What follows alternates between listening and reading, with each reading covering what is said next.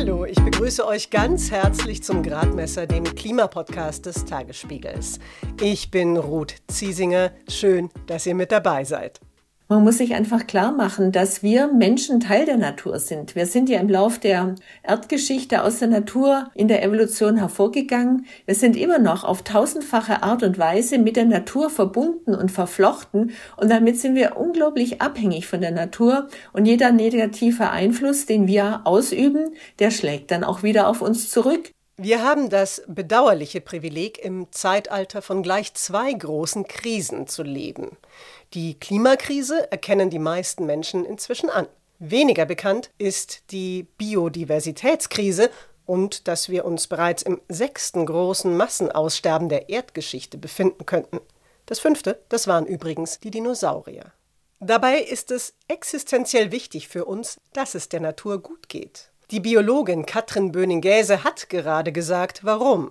Mit ihr spreche ich darüber, warum Klima- und Biodiversitätskrise zusammengehören, wieso in Deutschland vor allem Vögel und Insekten verschwinden und ob die große UN-Biodiversitätskonferenz jetzt im Dezember in Kanada den Wendepunkt für den weltweiten Artenschutz bringen wird. Vorher verschafft uns meine Kollegin Eva Köhler Grundlagenwissen für die Konferenz und zum Ende der Folge hören wir von internationalen Aktivisten, warum sie vor Kanada verhalten optimistisch sind.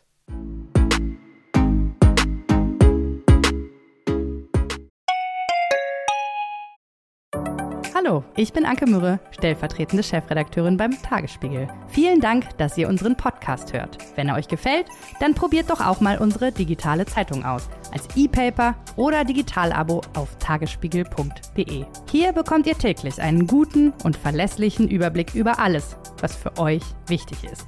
Aus Berlin, Deutschland und der Welt. Jetzt einfach gratis testen unter tagesspiegel.de/slash probieren. Wir freuen uns auf euch. Der Tagesspiegel aus der Welt, aus der Weltstadt. Das Bundesamt für Naturschutz gibt für Deutschland die sogenannten roten Listen heraus. Darauf stehen die Tiere, Pflanzen und Pilze, die hierzulande vom Aussterben bedroht sind.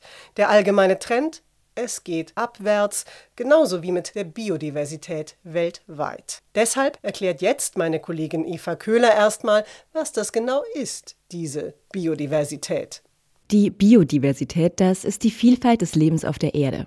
Nach Angaben des Rates für die Weltbiodiversität gibt es acht Millionen unterschiedliche Tier- und Pflanzenarten. Das Problem, mindestens eine Million davon ist vom Aussterben bedroht. Es könnten laut einer Studie aus diesem Sommer aber sogar bis zu drei Millionen bedrohte Arten sein. Wir Menschen tragen eine Mitverantwortung für das Artensterben, weil wir durch unsere Art des Lebens ganze Ökosysteme zerstören. Heißt, wir nehmen Tieren und Pflanzen ihre Lebensumgebung weg, indem wir Wälder abholzen, Flüsse begradigen oder Feldflächen bebauen. Der Natur geht es schlecht und das ist schlecht für uns Menschen. Das haben wir schon am Anfang von Katrin Böning-Gäse gehört. Es muss sich also etwas ändern. Und mit diesem Ziel treffen sich die Vertreter von 196 Staaten zur 15. Weltbiodiversitätskonferenz in Montreal in Kanada. China hat diesmal die Konferenzpräsidentschaft inne. Vor einem Jahr hatten sich Regierungsvertreter deshalb auch zum ersten Konferenzteil virtuell in Kunming getroffen. Aber weil sich China wegen Corona hermetisch abriegelt, findet der zweite physische Teil der Konferenz ab dem 7. Dezember in Montreal statt. Dort soll Folgendes gelingen. Montreal soll für den Artenschutz quasi das erreichen, was in Paris vor sieben Jahren für den Klimaschutz geglückt ist. Ziel ist es, ein neues Abkommen zum weltweiten Artenschutz zu beschließen. Das Abkommen soll es ermöglichen, das Artensterben bis 2030 zu stoppen und sogar zerstörte Natur zurückzugewinnen. Zentraler Punkt dabei ist, je knapp ein Drittel aller Land- und Meerflächen sollen bis 2030 zu Naturschutzzonen werden. Aktuell ist es, klar, deutlich weniger. Nur acht Prozent der Meere und circa 15 Prozent der Landflächen sind bisher geschützt. Dieses neue 30-Prozent-Ziel zu erreichen, ist dennoch eine große Herausforderung, denn erst Anfang November haben Russland und China dringend benötigte Schutzgebiete in der Antarktis verhindert. Eva Köhler war das. Und jetzt hören wir von Katrin Böning-Gäse, warum die Biodiversität für uns Menschen so wichtig ist und wieso Klimaschutz und Artenschutz zusammengehören.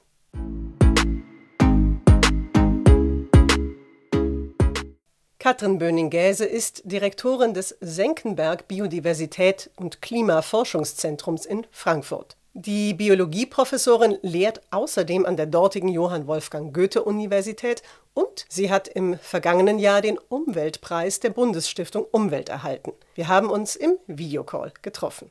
Sie haben mal erzählt, als Sie vor 30 Jahren promoviert haben, da haben Sie bereits gesehen, die Zahl der Vögel geht deutlich zurück. Und zwar vor allem eben dort, wo Felder richtig intensiv bewirtschaftet und beackert werden. Und damals, das sagen Sie, hat Ihnen niemand zugehört. Warum haben wir denn das Thema Artenschutz so lange verschlafen? Das ist eine sehr gute Frage, kann ich auch schlecht beantworten. Eigentlich ist es in der Wissenschaft schon lange bekannt, dass die Biodiversität zurückgeht und auch, dass die ganzen Leistungen der Ökosysteme zurückgehen. Es gibt im Jahr 2005 das sogenannte Millennium Ecosystem Assessment, also eine Erfassung der Leistungen der Ökosysteme. Da wurde das alles schon sehr laut gesagt. Das war 17 Jahre her. Das haben wir nicht richtig wahrgenommen. Vielleicht, damit wir auch verstehen, warum das so wichtig ist, wenn wir über Artenschutz sprechen. Warum geht es denn bei diesem Thema eben nicht nur um, also nur in Anführungszeichen, das Überleben der Feldlerche oder des Adonisröschens, um jetzt mal zwei Beispiele zu nennen, sondern um deutlich mehr? Also warum ist die Biodiversitätskrise wichtig für uns als Menschen? Der Grund, warum das wichtig ist, ist, dass wir alle Leistungen aus der Natur beziehen und dass sozusagen die Biodiversität sowas wie der Maschinenraum der Ökosysteme ist. Also unsere Nahrung, sauberes Trinkwasser, immer noch ganz viele unserer Medikamente, unsere Kleidung, unsere Baustoffe, unsere Schuhe, alles wird von der Natur sozusagen zur Verfügung gestellt und die Ökosysteme müssen funktionieren, da muss die Bestäubung funktionieren, da muss die Bodenbildung funktionieren. Ökosysteme schützen uns vor Flutwellen oder wie im, im Ahrtal zum Beispiel. Und was auch wichtig ist, Ökosysteme sind ganz also wichtig. Im Ahrtal hat es dann eben nicht geklappt, weil das Ökosystem kaputt war, würden Sie sagen. Genau, die, die Ahrtal-Katastrophe wurde immer so im Zusammenhang mit dem Klimawandel diskutiert. Aber der zweite wichtige Faktor war, warum da plötzlich solche Wassermassen das Tal runterrauschten, ist, dass das Wasser nicht in die Böden eingedrungen ist, weil die stark bewirtschaftet waren. Selbst im Wald hat man Bodenverdichtung durch die schweren Maschinen oder die Auwälder, die direkt am Fluss waren und die so eine Flutwelle durchaus dämpfen können, sind nicht mehr da. Das heißt, solche Wälder, Vegetation, Vegetation, die Böden helfen uns auch vor solchen großen Katastrophen und schützen auch unser eigenes Leben. Sie haben es ja jetzt schon kurz angesprochen, das Stichwort Klimakrise. Die Biodiversitätskrise nämlich, die wird jetzt inzwischen zwar mehr beachtet, wir sprechen ja jetzt auch drüber, sie steht aber trotzdem eben im Schatten einer anderen dramatischen globalen Entwicklung, eben der Klimakrise. Sie haben jetzt mal in einem Vortrag gesagt, dass beide Krisen dieselbe Ursache haben und zwar eine Übernutzung der Natur durch uns Menschen. Können Sie das noch ein bisschen genauer erklären? Beide Krisen hängen voneinander ab. Also Klimakrise beeinflusst den Verlust der Biodiversität, aber die Biodiversität ist eben auch wichtig für die Stabilisierung des Klimas. Und wenn wir an die ganz tiefen Ursachen gehen, dann hängt es insofern zusammen, als wir zum Beispiel durch die Energie, die wir brauchen, eben den Klimawandel anheizen, aber durch unseren Konsum die Nahrungsmittelproduktion vorantreiben, so dass sich eben die Landwirtschaft immer mehr in natürliche Wälder reinfrisst oder dass wir hier in Deutschland so eine intensive Landwirtschaft machen, dass nicht mal mehr die Feldlerchen, die eigentlich relativ robuste Vögel sind, bei uns in der Agrarlandschaft überleben können. Also unser Wirken, die Zahl der Menschen auf der Erde multipliziert mit dem Konsum, der jeder einzelne von uns hat, führt dazu, dass wir letztlich den Planeten vollkommen übernutzen. Wenn man jetzt, Sie haben es schon angesprochen, sagt, gut, die Art und Weise, wie wir unser Land bewirtschaften, das hat eben schon einen starken Einfluss oder das hat einen massiven Einfluss auf die Biodiversität. Und die Klimakrise ist aber eben auch ein Treiber dieser Krise. Was passiert denn dann oder was muss ich mir vorstellen, wenn wir jetzt auf der einen Seite unsere Landnutzung angucken und andererseits davon ausgehen müssen, dass sich die Klimakrise immer noch weiter verschärft. Was folgert sich denn da daraus? Also der schlimmste Faktor für den Verlust der Biodiversität ist unsere menschliche Landnutzung, also die Landwirtschaft und der Verlust der Wälder, die damit verbunden sind oder das Trockenlegen von Mooren. Und der Klimawandel ist gar nicht so schlimm derzeit noch für den Verlust der Biodiversität. Das ist ein Faktor, der in Zukunft sehr viel wichtiger werden wird. Nichtsdestotrotz können wir auch sowas wie Win-Win-Lösungen finden. Also Maßnahmen, die sowohl dem Klimaschutz dienen als auch dem Biodiversitätsschutz dienen. Zum Beispiel das Wiederaufforsten von Wäldern oder dass wir die Moore wieder nass machen oder dass wir Ökosysteme renaturieren.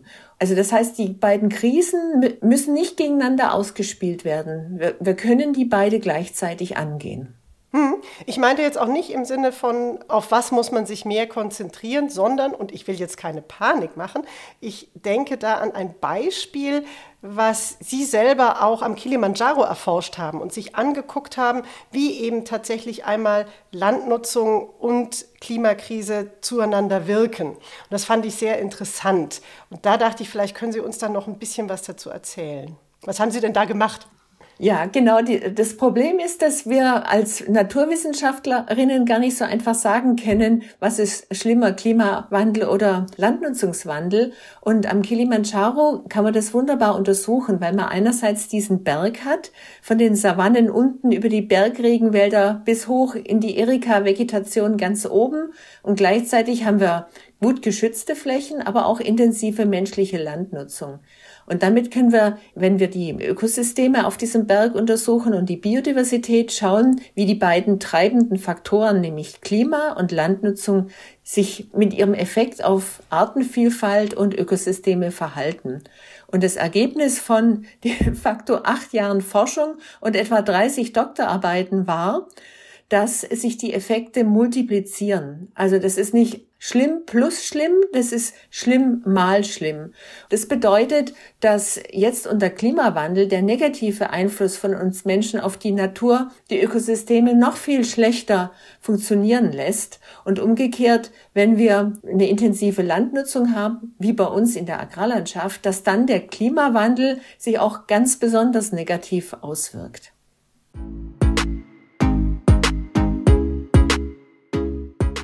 Klimawandel und intensiver Ackerbau schaden beide der Artenvielfalt. Kommen sie zusammen, multiplizieren sich die negativen Folgen. Zwei weitere wichtige Punkte fasse ich auch nochmal zusammen. Die Biodiversität ist der Maschinenraum unserer Ökosysteme. Wir sind darauf angewiesen, dass sie funktionieren. Für unser Essen, unser Wasser, Medikamente, Baustoffe, um nur ein paar Dinge zu nennen. Klimakrise wiederum beschleunigt den Verlust von Tieren und Pflanzen. Dabei können funktionierende Ökosysteme wie gesunde Böden, Auen oder Mangrovenwälder Folgen des Klimawandels mildern. Beides gehört also zusammen. Und wie sieht das in Deutschland aus? Umweltministerin Steffi Lemke hat letztens gesagt, dass wir kein Vorbild beim Artenschutz sind. Von Katrin Böning-Gäse wollte ich wissen, was sie darüber denkt. Wenn wir in Deutschland unsere Schutzgebiete anschauen, unsere Naturschutzgebiete oder die Natura 2000 Flächen, die nach europäischem Recht geschützt werden, müssen wir erkennen, dass da der Schutz nicht gut funktioniert. Da gibt es für viele Gebiete keine guten Schutzpläne, da wird ordnungsgemäße Landwirtschaft gemacht oder Forstwirtschaft gemacht und das Ergebnis davon ist, dass wir auch in Schutzgebieten einen dramatischen Rückgang der Biodiversität haben. Viele werden sich vielleicht noch an diese berühmte Krefelder Studie erinnern, das Insektensterben, wo festgestellt wurde, dass in einem Zeitraum von 27 Jahren die Biomasse von fliegenden Insekten um mehr als 75 Prozent abgenommen hat. Das ist in Schutzgebieten passiert. Und da sieht man einfach, dass diese Gebiete nicht gut geschützt sind und auch zu klein sind und nicht gut miteinander vernetzt sind. Weil dann Pestizide von Feldern außerhalb des Schutzgebietes reingetragen werden oder was, was könnten da Gründe sein? Also in den kleinen Flächen haben wir das noch nicht gut verstanden. Da laufen noch die Forschungsarbeiten dazu, ob dann tatsächlich die Pflanzenschutzmittel reingeweht werden oder ob, wenn man auf dem Nachbarfeld düngt, ob dann eben diese Nährstoffe ins, ins Naturschutzgebiet reinlaufen. Was aber eine Tatsache ist, dass viele von diesen Gebieten in großflächigen Agrarlandschaften lagen, wie so ganz winzige kleine Inseln, so dass man eigentlich dann auch nur natürliche Insektenbestände in dieser winzigen Insel hat. Und wenn dann eine Art ausstirbt, dann ist die nächste Insel im Zweifelsfall viele Kilometer entfernt und die Insel wird nicht wieder besiedelt. Sodass womöglich ein Hauptproblem auch ist, dass die zu klein und zu isoliert sind. Vögel, das habe ich im Zuge der Vorbereitung auf das Gespräch mit Ihnen gelernt. Vögel sind ein ganz wesentlicher Indikator dafür, wie es einem Ökosystem insgesamt geht, also einem bestimmten Lebensraum. Und Sie haben ja schon vor 30 Jahren festgestellt, dass es den Vögeln in Deutschland nicht so gut geht. Wie geht es den Vögeln denn heute hierzulande? Den Vögeln geht's nach wie vor schlecht. Da wird jedes Jahr eine Erfassung gemacht und auch auf europäischer Ebene dann wieder zusammengefasst, dieser paneuropäische Vogelindex. Und da sehen wir, dass die Vögel der Agrarlandschaft, also genau dieser Wiesen und Weiden und Äcker, weiter abnehmen. Immerhin scheinen sich die Vögel der Wälder stabilisiert zu haben. Da steigen die Bestände insgesamt wieder an, sodass eben in Summe der Negativtrend bei Vögeln etwas abgeschwächt ist. Aber die Kehrtwende in der Agrarlandschaft, das müssen wir erst noch hinkriegen. Was ich da auch schön fand, war die Erkenntnis, dass Vögel glücklich machen. Das war mir so nicht bewusst. Wissen Sie, woran das liegt? Oder macht Sie das auch glücklich? Also mich persönlich macht es glücklich. Ich erwische mich dabei, wenn ich rausgucke und wir füttern Vögel und da ist eine besonders nette Art, vielleicht ein Stiegblitz, dass es einem richtig gut tut und dass man irgendwie anfängt zu lächeln. Ich glaube aber, dass es ganz vielen Menschen so geht. Wir haben eine riesige Studie gemacht, wo wir Daten ausgewertet haben über ganz Europa, über das Wohlbefinden der Menschen und das in Beziehung gesetzt haben zur Artenvielfalt an Vögeln in ihrem Umfeld. Und da haben wir festgestellt, dass die Menschen, die in einem vogelartenreichen Umfeld leben, glücklicher oder zumindest zufriedener sind als Menschen, die in einer verarmten Umwelt leben. Und das ganz Besondere war für mich die Effektstärke. dass der Einfluss der Vogelvielfalt war genauso wichtig wie der Einfluss des Einkommens. Das heißt, für unser Wohlbefinden sind Vögel, und das ist wahrscheinlich nur ein Indikator für die allgemeine Biodiversität, so wichtig, dass das fast ein Einkommen aufwiegt. Was sind denn die größten Probleme für die Artenvielfalt oder für den Erhalt der Artenvielfalt hier in Deutschland? Bei uns gehen tatsächlich die Vögel eben der Agrarlandschaft am stärksten zurück und die Hauptursache dafür ist diese superintensive Landwirtschaft, die wir oft flächendeckend haben. Also viele Düngemittel, viele Pflanzenschutzmittel, wir verlieren Hecken und Säume, weil die Felder schnell beerntet werden müssen. Dann brauchen die landwirtschaftlichen Betriebe riesige Maschinen mit einem großen Wendekreis. Also die Landschaften werden immer monotoner und immer mehr auf Produktivität getrimmt. Liegt aber einfach daran, dass die landwirtschaftlichen Betriebe nicht anders wirtschaften können, weil das die einzige Art und Weise ist, wie sie oft produktiv arbeiten können und weil die politischen Rahmenbedingungen durch die gemeinsame europäische Agrarpolitik so sind, dass die falschen Anreize gesetzt werden. Also Anreize, was wäre denn ein guter Anreiz? Die Menge an Geld, die jedes Jahr von der EU nach Deutschland in die landwirtschaftlichen Betriebe geht, die ist atemberaubend. Das sind sechs Milliarden Euro Subventionen jedes Jahr. Und derzeit geht der weitaus größte Teil einfach nach Fläche. Wenn ein Betrieb viel Fläche hat, kriegt er viel Geld. Wenn er wenig Fläche hat, gibt bekommt er wenig Geld. Und es ist nur zu geringem Maße daran ausgerichtet, was die äh, Landwirte und Landwirtinnen auf ihren Flächen machen. Und was da sich ändern muss, ist, dass die landwirtschaftlichen Betriebe dafür belohnt werden und auch bezahlt werden, welchen Beitrag sie nicht nur für die Lebensmittelproduktion machen, sondern auch für den Artenschutz, für den Wasserschutz und für den Klimaschutz. Das wäre einfach eine leicht andere Auszahlung der Mittel und die würde sofort die richtigen Anreize setzen. Jetzt ist es ja so, dass Deutschland, Sie haben es ja eben auch schon beschrieben, wir sind ein wahnsinnig dicht besiedeltes Land mit vielen Straßen, vielen Städten, Ortschaften, dann ganz viel intensiver Landwirtschaft. Und ich glaube, richtige Wildnis in Deutschland ist gerade mal noch 0,6 Prozent der Landesfläche. Vorhin haben Sie aber auch darüber gesprochen, warum das so ein Problem ist, dass eben Naturschutzgebiete, wenn man sie denn hat, dann zu klein sind, nicht verbunden sind. Würde denn, was Sie gerade beschrieben haben, also wenn auch eine Landwirtschaft anders funktionieren würde, würde das ein Stück weit auch dieses Problem beheben? Also kann man auch Landwirtschaft im Naturschutzgebiet betreiben? Man kann auch Landwirtschaft im Naturschutzgebiet betreiben. Das muss dann eben ausgehandelt werden, was das Schutzziel ist. Und eine artenreiche Kulturlandschaft mit Streuobstbäumen oder mit Feuchtwiesen, die kann ganz wunderbar dem Naturschutz dienen. Und das ist damit verbunden, dass man eben eine weniger intensive Landwirtschaft macht. Entweder Ökolandbau oder eine Ökologisierung von dem ganz konventionellen Anbau.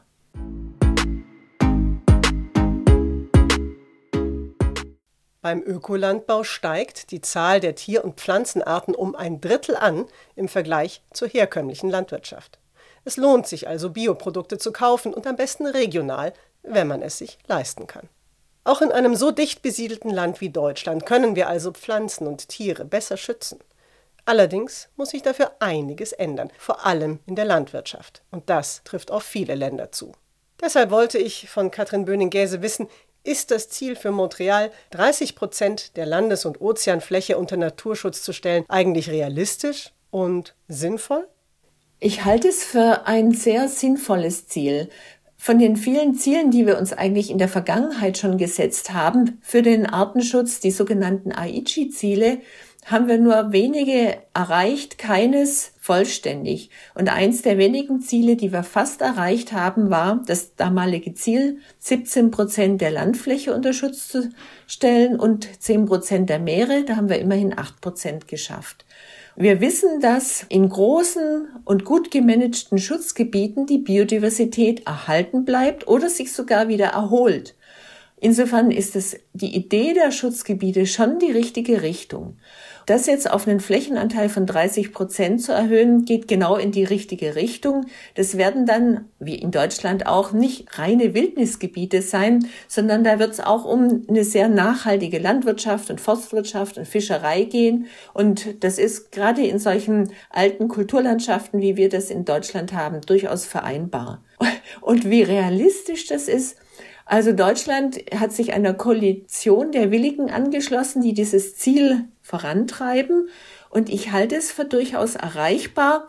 Aber ganz wichtig ist es in dem Rahmen, dass es dann auch eine finanzielle Unterstützung von Ländern im globalen Süden gibt, wo eben die Biodiversität sowieso viel höher ist als bei uns, wo es sich also umso mehr lohnt, große Schutzgebiete einzurichten. Aber da brauchen die Länder finanzielle Unterstützung, Aufbau von Kapazitäten, administrielle Unterstützung. Und an diesem Handel Schutzgebiete gegen finanzielle Unterstützung. Das wird der Knackpunkt auf den Verhandlungen sein.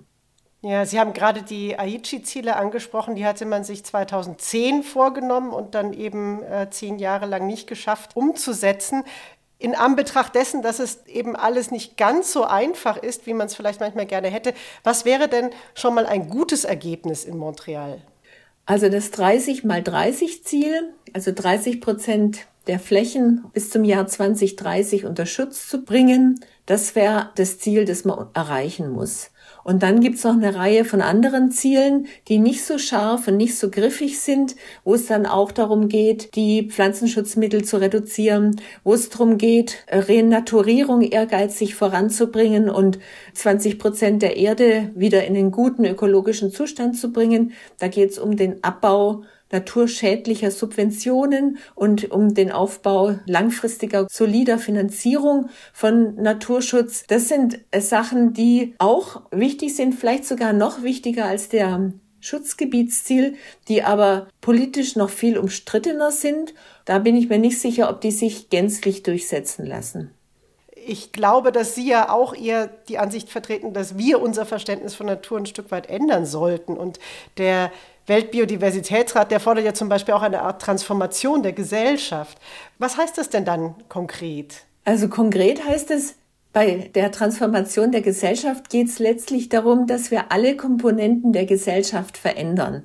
Also jetzt nicht nur mal ein paar mehr Naturschutzgebiete anlegen, sondern dass wir auch unsere Landwirtschaft ändern, dass wir unsere Wirtschaft ändern, dass wir unsere Politiken ändern und andere Anreize setzen, dass wir unser Recht ändern, aber auch, dass wir unser Denken ändern und dass wir die Art und Weise, wie wir über Natur nachdenken, vielleicht nochmal bedenken sollten. Und ein Ansatz, der, der ganz zentral ist, man muss sich einfach klar machen, dass wir Menschen Teil der Natur sind. Wir sind ja im Lauf der Erdgeschichte aus der Natur in der Evolution hervorgegangen. Wir sind immer noch auf tausendfache Art und Weise mit der Natur verbunden und verflochten. Und damit sind wir unglaublich abhängig von der Natur. Und jeder negative Einfluss, den wir ausüben, der schlägt dann auch wieder auf uns zurück. Und vor allen Dingen dann, wenn wir jetzt Biodiversität vernichten, wenn Arten aussterben, das betrifft dann die nächsten Generationen.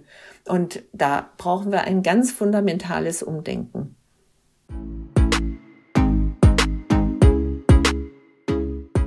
Und zum Schluss schauen wir noch genauer auf die Weltnaturschutzkonferenz in Montreal. Katrin Böning-Gäse findet es entscheidend, dass sich die Staaten auf das 30-Prozent-Ziel bei Naturschutzgebieten zu Land und zu Wasser einigen. Stimmt, sagt Li Shuao von Greenpeace China, aber wichtig wäre auch eine Verpflichtung, dass die Staaten diese Ziele dann zu Hause in ihren nationalen Gesetzen übernehmen, damit es nicht zu einem zweiten Aichi kommt. 2010 hatten die Vertragsstaaten in Japan 20 weitgehende Ziele zum Artenschutz beschlossen und keines davon eingehalten.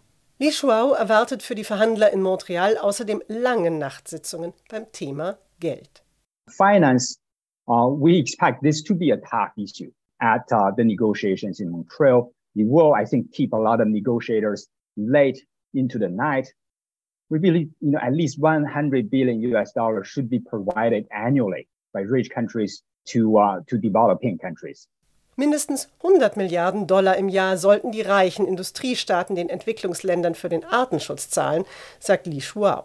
Bei solchen Entscheidungen würde es helfen, wenn statt nur der Umweltministerinnen und Minister auch die Staats- und Regierungschefs nach Montreal kommen würden. Das tun sie bisher nicht. Das zeigt auch, dass Artenschutz niedriger gehängt wird als Klimaschutz. Bei der UN-Klimakonferenz in Ägypten waren die Regierungschefs mit dabei. Aber trotzdem, es tut sich etwas. From my perspective, it certainly does seem that more businesses, more financial regulators, more investors, more institutions are beginning to recognize the fundamental risks that we face as a result of the degradation of nature.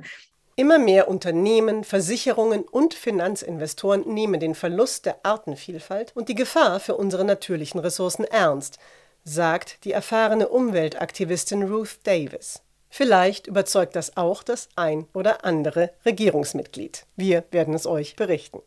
Und das war es für diesmal mit dem Gradmesser. Nächstes Mal schauen wir uns an, wie die Öl- und Erdgasindustrie den Klimaschutz torpediert. Wenn euch das interessiert, abonniert den Gradmesser am besten, dann verpasst ihr die Folge nicht. Es gibt ihn auf allen bekannten Podcast-Plattformen. Und es gibt, harter Übergang, einen neuen Tagesspiegel. Wir haben die Zeitung quasi neu erfunden bzw. verdoppelt. Mir gefällt der neue Tagesspiegel sehr gut. Wenn ihr euch selbst ein Bild machen wollt, könnt ihr an unserer Podcast-Umfrage teilnehmen, die ich in den Shownotes verlinke. Alle, die mitmachen, bekommen den Tagesspiegel sechs Wochen lang digital und kostenlos. Mich erreicht ihr wie immer unter gradmesser.tagesspiegel.de. Und ich danke euch ganz herzlich fürs Zuhören und für euer Interesse. Mein Name ist Ruth Ziesinger. Ich würde mich freuen, wenn ihr nächstes Mal wieder mit dabei seid.